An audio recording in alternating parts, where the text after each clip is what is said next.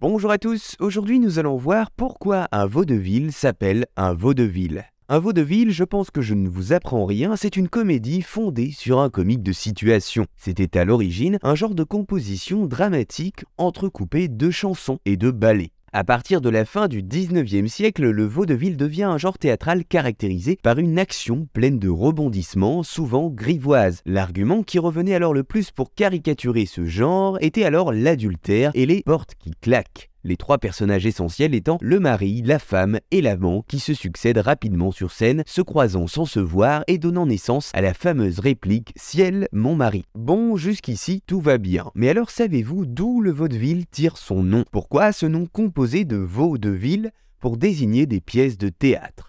Eh bien, nous allons voir ça. Le vaudeville tire son origine et son nom des chansons normandes qui avaient cours depuis plusieurs siècles dans le Val-de-Vire, une aire géographique qui prend place dans l'actuel département du Calvados. Ces chants avaient été compilés par des poètes dans un recueil nommé Vaudevire, l'équivalent pour l'époque de ce que l'on appelle des chansons à boire, des chansons légères, pour ne pas dire grivoises, qui étaient chantées lors de banquets. Avec le temps, ce que l'on appelle les vaudevires devinrent des vaudevilles ou chansons qui courent par la ville, dont l'air est facile à chanter et dont les paroles sont inspirées d'aventures ou bien d'événements du jour. Le terme s'étend alors à toutes les grandes villes de France sous cette forme, le vaudeville s'installe et il n'a l'instant pas de lien direct avec le théâtre. À vrai dire, il est donc au XVIIe siècle une sorte de petite chansonnette. Ce n'est qu'à partir du XVIIIe qu'il prend son sens actuel, plus précisément à partir de 1792. À ce moment, deux personnes, Pierre-Antoine Augustin de Pils et Pierre-Yves Barré, fondent à Paris le théâtre du Vaudeville, premier théâtre chantant de son genre. Le mot change alors de sens pour désigner une comédie populaire légère, pleine de rebondissements. Parmi les moyens les plus employés, on peut